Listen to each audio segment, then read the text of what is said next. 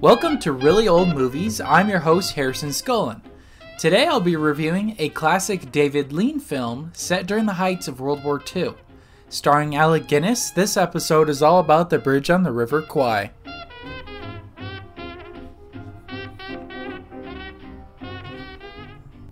So, a short synopsis of the film a group of British soldiers is brought into a Japanese prison during World War II. The Japanese can't seem to break their spirits, and the British don't take their captors very seriously. The soldiers are commissioned to create a large bridge over the River Kwai to help Japanese supplies move across their country. Hesitant at first due to Geneva Code regulations, Colonel Nicholson, played by Alec Guinness, he's able to convince the Japanese to let him and his other officers lead the men into building the bridge. An American prisoner, played by William Holden, he escapes the prison camp and he and a group of commando soldiers return back to blow the bridge up. Colonel Nicholson, blinded by his pride in the complete bridge, almost kills one of his own for the sake of the bridge. He collapses and sets off the bomb and he blows up the bridge. So that right there is the plot to The Bridge on the River Kwai.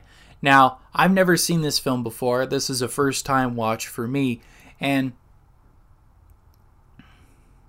and I'm going to break down some elements of it that I wanted to discuss. So we'll start off with the plot itself and what I rate it on a scale of 1 to 5. I absolutely love this plot. It was really interesting seeing the character progression, particularly with Colonel Nicholson.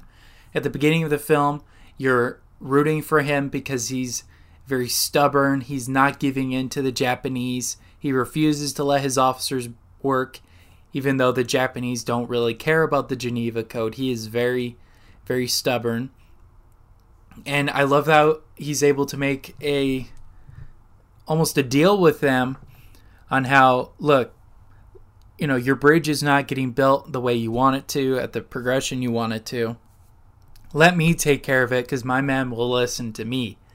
And he, I think he does this for two reasons. One, because I think he's tired of being trapped in that little box. He and his officers, he recognizes they'll probably die soon.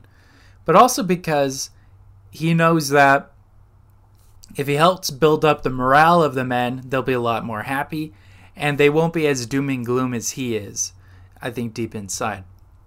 And and just the rest of the film, his his character pro- progresses and changes in so many different ways. Um, you know, in the middle of the film, when they're building the bridge, he's back as a commanding officer, and then by the end of the film, he's almost like a villain, and you almost hate him.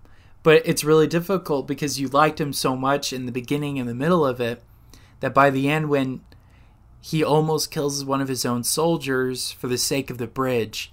And then, you know, the famous scene, What have I done? You know, he he recognizes what he did and he decides to to let go of his pride and just kind of stunned, he collapses and blows up the bridge, you know. What better person than the one who's obsessed with it and who wants to keep it built? So, yeah, I, I think he has great character progression. And same with Saito. He's the colonel for the Japanese side. He has a very interesting um, development as well. He starts out being very stern, very strict of a of a prison camp owner as a warden, I guess. And by the end of it, he's um, he's kind of softened down. You know, recognizing that if he doesn't get this bridge built, he'll have to do the um, dishonorable suicide that the Japanese soldiers would do back in World War II. So it was very interesting seeing his development as well. Now, the reason why I won't give this a perfect score is because of the character of Shears, played by William Holden. Um, I'm not a huge fan of his. The only other film I've seen him in has been uh, Sunset Boulevard. I think he could be pretty annoying at times, especially in this film at the beginning he's just constantly saying, "Oh, you'll never get out of here," "Oh, this is a terrible situation," or whatever it was. He was just completely a Debbie Downer and really hard to like him. And on top of that, he we find out he actually stole the uniform he's wearing. He's not even an officer, he's just a, a private. And he's a really hard character to like. And then at the end of the film, when he dies, you don't really feel anything for him. You're like, well, I didn't like him, so I don't really care that he's dead.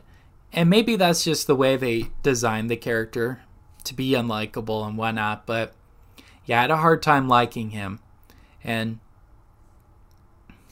yeah, I so I, I wasn't devastated when he died, which sounds terrible, but I really wasn't. And also, they shoehorned in this whole sequence with him going to the the British camp, and he has like a girlfriend and stuff, and it's it's not necessary. And come to find out, the executives just wanted that scene to just to add it into it, and it was totally not necessary at all. It it had nothing to do with the plot. So yeah, that, as a result of that, I give the plot a four and a half out of five. That's why I don't give it a perfect score, mainly because of William Holden's character Shears. All right. So now we'll get into acting and discussing the techniques and just the actors in general and how good of a job they did, according to my opinions. So I think it's really good, especially with Saito and Alec Guinness. Again, I think they're the best characters in the film and definitely the highlight of it. You know, every scene they in, they totally steal the show and are really powerful and have a really good, uh, almost frenemies type of relationship. I think, I think they did some really well acting there, uh, with Alec Guinness and Sessue Hayakawa. I don't know how to really pronounce his name. He's the Colonel Saito. And once again, those Shears, I really thought he was a weak character. I think William Holden was kind of hamming hamming it up too much and if they were really trying to have him sell the movie for America, it wasn't doing a very good job because it didn't paint American soldiers in a very good light.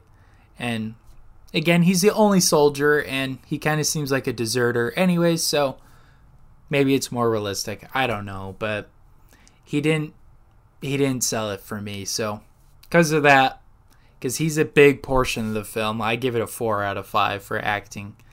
But once again, Alec Guinness and Sessue Hayakawa, they, they're really good in this one. All right, now the directing. So, like I said earlier, this is directed by David Lean. He's now becoming one of my favorite directors. Uh, the only other film I've seen by him is Lawrence of Arabia, and that movie is beautifully shot. This one is too. Um, the really wide angle shots of the bridge and throughout the jungle, I think are some of the best pieces of cinema I've seen. And they're just beautiful. And you really can tell that they were in the jungle. It wasn't like they're in a studio lot in Warner Brothers or Columbia or wherever it was. They were really there. They were really in the jungle. They may have not been at the real Bridge Kwai, but they were definitely out in the jungle getting sunburned, you know, building bridges like yeah, they they really put all that together and uh the scenes in particular I think David Lean directed the best were the interactions between uh, Colonel Nicholson and Colonel Saito. And he he was really spot on on picking these rivals. You know, uh, Colonel Nicholson is a constant thorn in the side of Colonel Saito, and really cool that they were picked for these roles because I think they were born for them. And so, as a result of this, because of how beautiful it is, um, and I think the scenes were pretty well executed, I give it a 5 out of 5.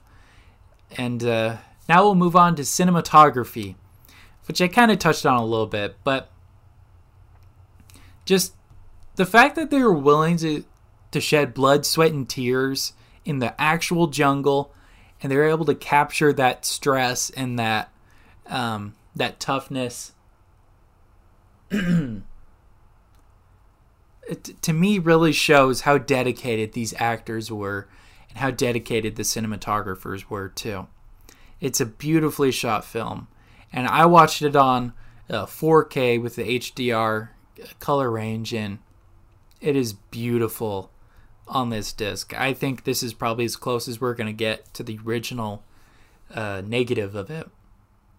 It may be the original negative. I'm not entirely sure, but yeah, the the cinematography is just gorgeous, and I, for that alone, I recommend watching the film.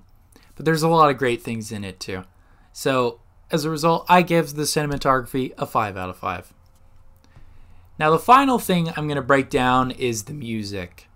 Um, to me, the musical score was pretty weak, and I won't give it too low of a score because I do really like the whistling of Colonel Bogey or Hitler only had one ball, depending who you ask. Uh, I think they use it as a great plot device because at the beginning of the film, the soldiers they have high morale. They don't care that they're in prison. They they don't care about the Japanese at all. Um, it's really awesome. But then when they kind of get beaten down with the blazing sun and all the hard work they have to do, that morale kind of dips down. And then by the end of the film, though, when the bridge is totally completed, uh, that morale is brought right back up. And just due to Colonel Nicholson, he's a great leader, and they're able to whistle that song again as they're exiting and leaving, crossing the bridge, um, showing that morale is back up again. They they're back to what they were before they're in prison, and I I really like that use of it. Uh, other than that, though, you could really tell that the the musical score was rushed. Even the composer himself said he, it's the worst job he's ever done. He only had like two weeks to put it together, and it really shows. And I don't think the music was that interesting or that different which is sad. I, I wish it could have been a really good score. This type of movie deserves a really good, powerful score, which I just don't think it had. But I did like, though, there were scenes they didn't use, use music in, uh, such as when there's a Japanese soldier who spots the commandos and he starts running back to the camp. And it's a very tense moment of the commandos running through the jungle to chase him and kill him so there definitely are moments where music is not needed. And uh, so overall, though, I I like the Colonel Bogey or Hitler has only one ball song. I think that was really good. And because uh, that, I give it a three out of five. And yeah, those are the points I want to break down with this movie. So the final Letterboxd score overall uh, I averaged it out to 4.3 out of 5, but you know, Letterboxd doesn't do point threes, point fours. The closest score is a 4 out of 5, so 4 out of 5 stars film. So overall, I love this film. I highly recommend checking it out. Again, uh, Alec Guinness, I think, is the biggest highlight of the film. This really skyrocketed his career and brought him into the limelight. And uh, if you're just a curious Star Wars fan wanting to see Obi Wan's other works, you'll be very thoroughly surprised. This is a way different role than we what you see him as in Star Wars. He's not the wise old man. He's actually kind of the uh, almost rebellious, but not really because he has his own morals and his own rules that he sticks to, and he's a good leader. I think he's very comparable to any general or any other leader like that. And I'm very certain that many generals in World War II were like this character, although he's a colonel, I should say. But nevertheless, he's great. I really recommend it, even if you just want to see him. Um, really good, really superb acting on his part, and on Sessue Hayakawa as Colonel Saito. He was the best Japanese character. You don't really see the other ones as much. They're kind of just background characters. He is definitely the the Japanese star of the film. And it, it was really interesting just in general seeing a World War II film. You know, knowing that the actual war itself was only was less than 10 years, you know, before this film. So it's fresh on people's minds. And it totally makes sense why it's a major success because people really related to it. And uh, even though it's about British soldiers, I think a, a lot of Americans really resonated with it too. It kind of shows the, you know, the tough, uh, stick up, stick it to the man spirit that there was during World War II. And uh, yeah, overall, I love this film. I'm definitely going to watch it again. And I really recommend checking it out on 4K Blu ray. I think that's the best way to watch it right now. And uh, totally worth it. It's, I think, only like $20 on Amazon right now. And uh, I've provided a picture of what it looks like, the one I have in, uh, in on my Instagram page. So, yeah. Thank you guys so much for listening to the very first episode of Really Old Movies. And uh, make sure to follow us on Instagram at Really Old Movies and on Facebook at Really Old Movies. And this podcast will be released weekly, Fridays at 12 p.m. Pacific Standard Time. So make sure to check out for that. And uh, every Monday through Saturday, I post a social media post that has some behind the scenes and really cool insights into the week's film. So, once again, thank you guys so much for listening. And until next time, this has been Harrison Scullin for Really Old Movies. Take care, everyone.